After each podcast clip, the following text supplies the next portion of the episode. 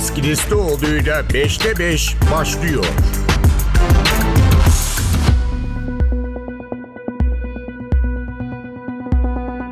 Merhaba, Deniz Kilislioğlu ben. 5'te 5 ile karşınızdayız. Bugün programda Pakistan seçimlerini konuşacağız. Fakat siyaset boyutunu değil, seçim zaferini getiren yapay zeka kampanyasını konuşacağız. Özel bir isim konuk olacak bugün 5'te 5'e. Eski ve hapisteki Başbakan İmran Han'ın sesini cezaevinden kampanyaya taşıyıp sandıkta zaferi kazandırmaya çok büyük katkısı olan Pakistan Adalet Hareketi Partisi sosyal medya ekip lideri Jibran İlyas konuğumuz olacak. Ama önce kısaca bir süreci hatırlatalım. Pakistan malum uzun süredir çalkantılı bir siyasi süreçten geçiyor. İmran Han hükümeti 2022 yılının Nisan ayında yapılan güven oylamasıyla devrilmişti. Han o dönem yapılanları bir yargı darbesi olarak tanımlamıştı ve sonrasında da o güven oylamasının ardından göreve Şahbaz Şerif geçmişti.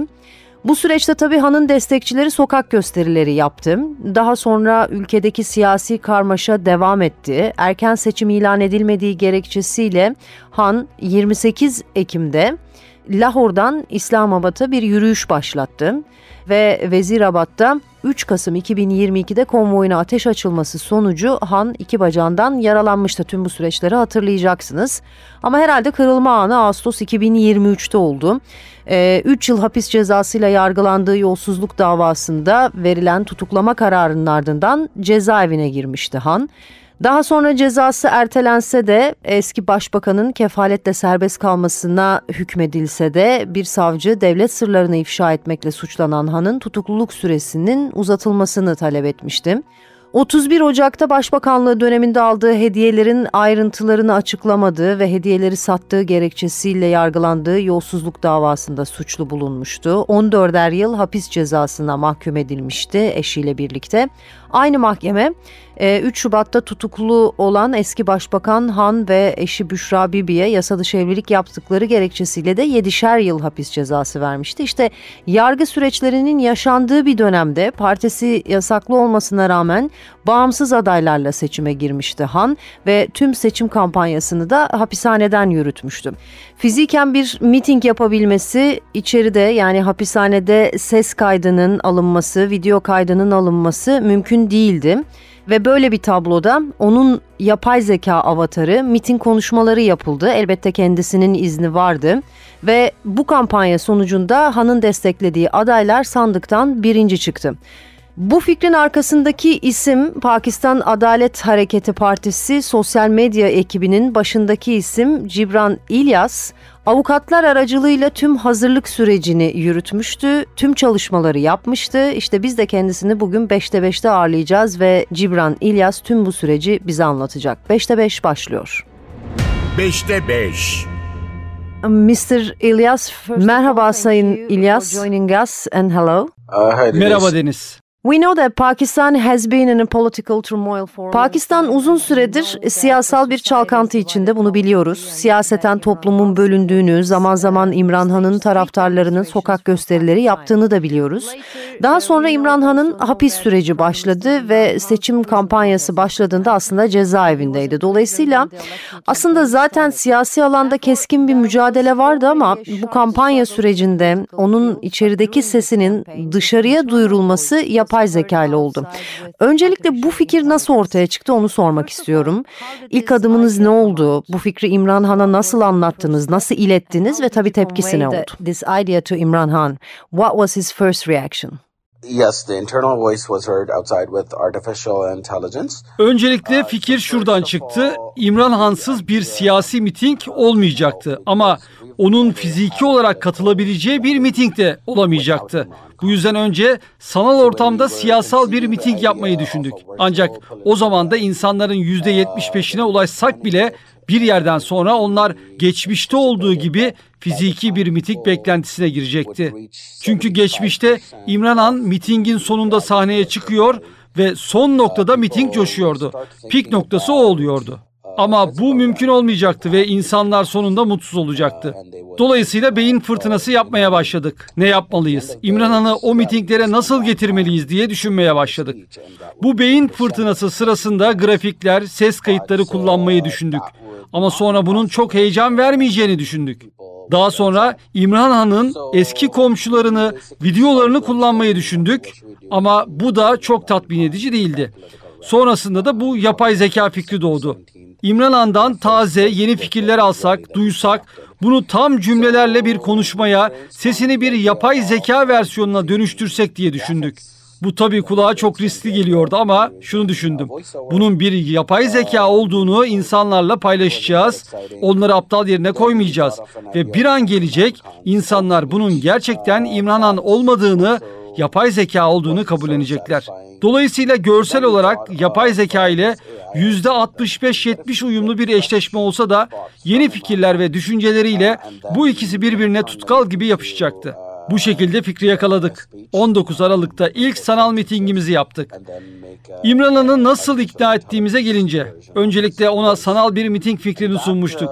Önce anlamadı ama sonra ona internette olacağını, bayrakların sallanacağını, sloganlar atılacağını, bunların ekranda gösterileceğini, tıpkı fiziki bir mitingdeki gibi bunları göstereceğimizi söyledik.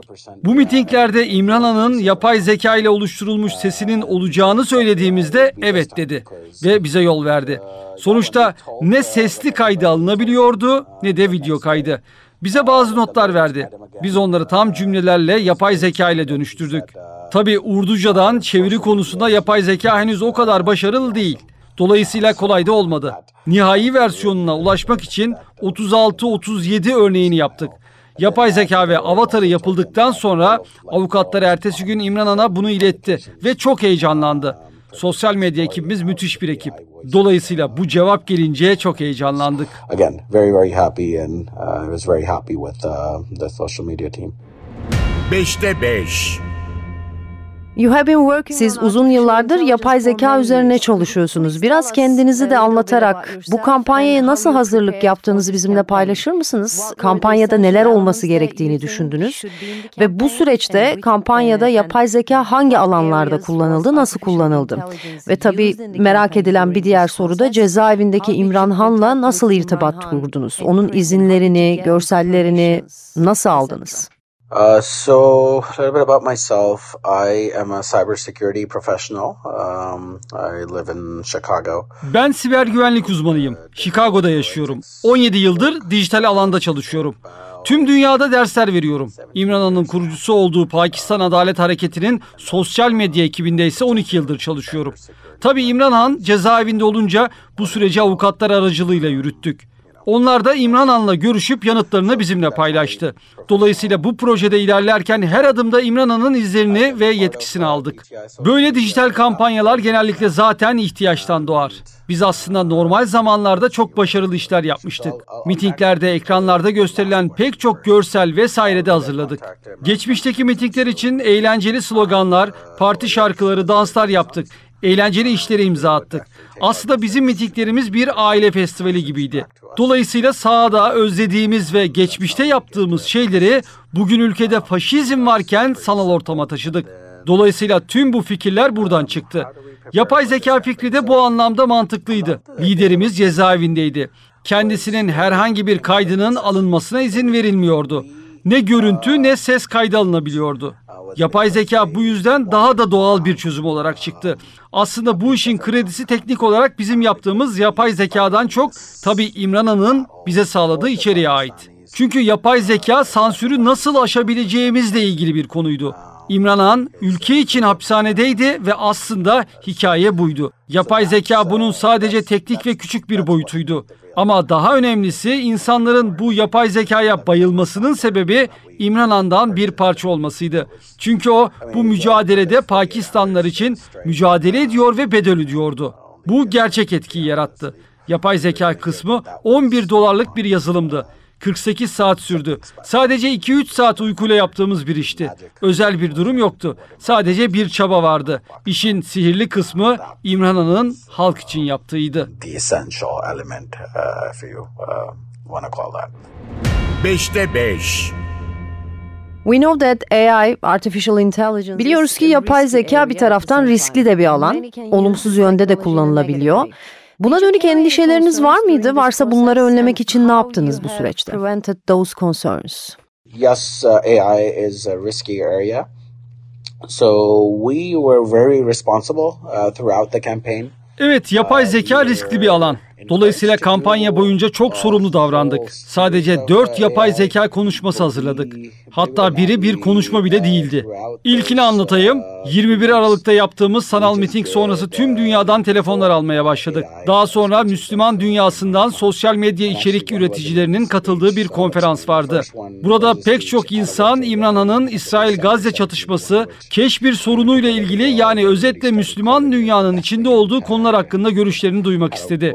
Onun görüşlerini merak ediyordu. Dolayısıyla ikinci konuşma İmran Han'ın bu başlıklarda adalet arayışına ilişkin mesajlarını içeriyordu. Önemliydi.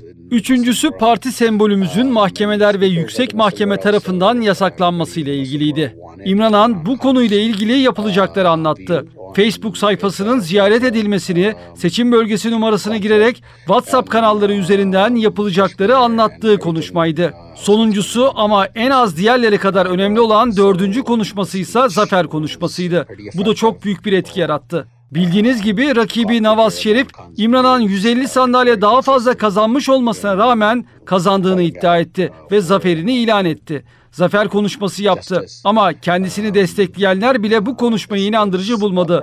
İmran Han'ın konuşması ise dünyada manşet oldu. Bu yapay zeka kampanyasında biz hep sorumlu davrandık. Tüm bu süreçte 4 tane yapay zeka konuşması hazırladık. Şimdi söyleyeceğim çok önemli. Hazırladığımız her konuşmada bunun bir yapay zeka konuşması olduğunun altını çizdik. Kimseyi aptal yerine koymadık. Bunun İmran Han'ın izniyle yapıldığının her seferinde altını çizdik. Dolayısıyla bunları resmi hesaplardan paylaştık. Resmi kanallardan insanlara ulaştırdık. Yasallık, geçerlilik, bunların hepsi bizde vardı. İmran Han'ın yetki verdiği şeyleri yaptık. İnsanlar İmran Han'ın nasıl konuştuğunu, nasıl davrandığını biliyor. Dolayısıyla açık ve samimi olduk. Biliyoruz riskliydi ama çok etik davrandık ve bu kadar konuşmayla bıraktık. Bizden daha fazlası talep edilmiş olsa da. 5'te 5.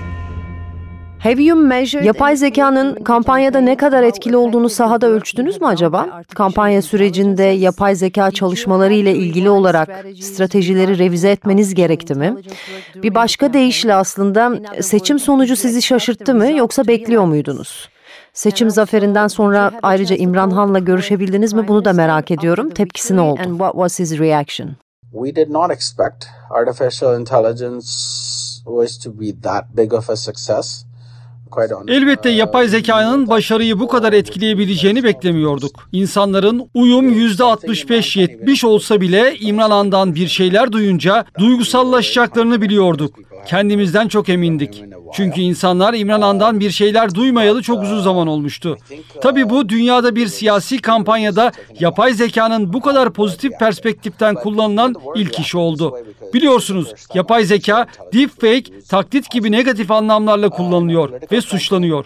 Diğer taraftan siyasetteki pek çok kişi hapiste olan bir kişiye yasal olmayan adaletsiz şekilde bir ses veriyorsunuz diye eleştirdi.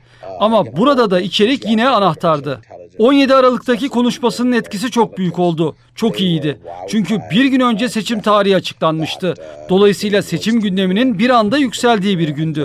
O dönem bir de potansiyel adayların resmi evraklarıyla başvuru yaptıkları günlerdi. Dolayısıyla bu konuşma bize bir de ivme kattı. Faşizm etkisi altında pek çok kişi İmran Han'ın partisinin aday çıkaramayacağını düşünüyordu. Ama bu yapay zeka konuşmasından ve o sanal etkinlikten sonra bize inanılmaz sayıda adaylık başvurusu geldi.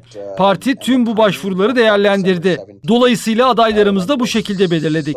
Ama bu seçim sonucunu bekliyor muyduk? Tabii ki beklemiyorduk. Bizim için de biraz sürpriz oldu. Seçim gecesi ve zaferden sonra ben İmran Han'la birebir görüşmedim tabii. Ama başbakanın kız kardeşi aracılığıyla mesajlarını aldım. Sosyal medya ekibiyle gurur duyduğunu söylemiş. Çok mutlu olduğunu ve mutluluğunun önemli bir payının sosyal medya ekibine ait olduğunu söylemiş. Bizim için bu en büyük ödüldü. Her zaman onun bizimle gurur duyabileceği işler yapmak istedik ve bunu başardık. Bu muhteşem bir duygu.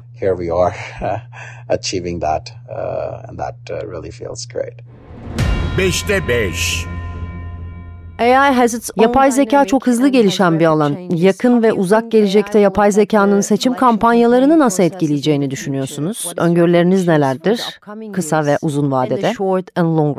So I think your question is how do you think AI will affect the election campaign processes in the future? Bizim yapay zeka ile kanıtladığımız başarının yanlış olan yapay zeka örneklerine karşı caydırıcı olmasını umuyorum. Çünkü biz İmran Han'ın sesini dışarıya duyurmayı başardık ve bu fiziken olamadığı bir yerde mümkün oldu. Rakipleri bize karşı küfürlerle karşılık vermeye kalksa da bununla maksimumuna ulaşamayacaklarını gördüler. Çünkü İmran Han'ın halkın bir bölümü üzerinde önemli bir etkisi var. İkincisi hala sesi çıkıyordu ve dışarıya ulaşıyordu. Yaptığı 4 dakikalık konuşmalar o kadar etkili oluyor ki insanlar o konuşmaların her kelimesini hatırlıyordu. Ve bu rakipleri açısından korkutucu bir şeydi. Siyasi rakipleri onu hapishaneye koyarak sesini kesmeyi umdu ama kar zarar dengesinde bunu başaramadılar. Yapay zekanın geleceği olacak çünkü. Özgür seçimler ve bu seçimlere katılabilmek, insanların karşısına çıkabilmek herkesin hakkı. Bırakın demokrasiye insanlar karar versin. Yapay zeka bazı naif kullanıcıların dışında gerçekten deepfake ve taklit etme için kullanılacak. Umarım daha fazla insan bu konuda bilgi sahibi olur ve böyle örneklerin bilincinde olabilir. Bunu kullananlarınsa her zaman yapay zekayı yapay zeka olduğunu belirtecek şekilde etiketlemeli ve böyle kullanmalı. Böylece kimseyi aptal yerine koymamış olurlar. Ama benim tahminim gelecekte bu işin kötüye kullanılacağı şeklinde. Ama yine de dünya bir taraftan da yapay zekanın iyi kullanımlarının olduğunun farkına varmalı. Özellikle de Pakistan'ın ve bu seçimlerde İmran Han'ın yaptığı gibi. 5'te 5. Bu hafta 5'te 5'te özel bir ismi ağırladık. Pakistan seçimlerinin bir anlamda kaderini değiştiren, yapay zeka ile ilgili çalışmalarıyla süreci etkileyen Jibran İlyas konuğumuzdu. Mikrofonda ben vardım, prodüksiyondaysa Ersin Şişman. Haftaya yeniden birlikte olacağız. Deniz Kilislioğlu'yla 5'te 5 sona erdi. Kaçırdığınız bölümleri NTV Radyo Podcast sayfasından dinleyebilirsiniz.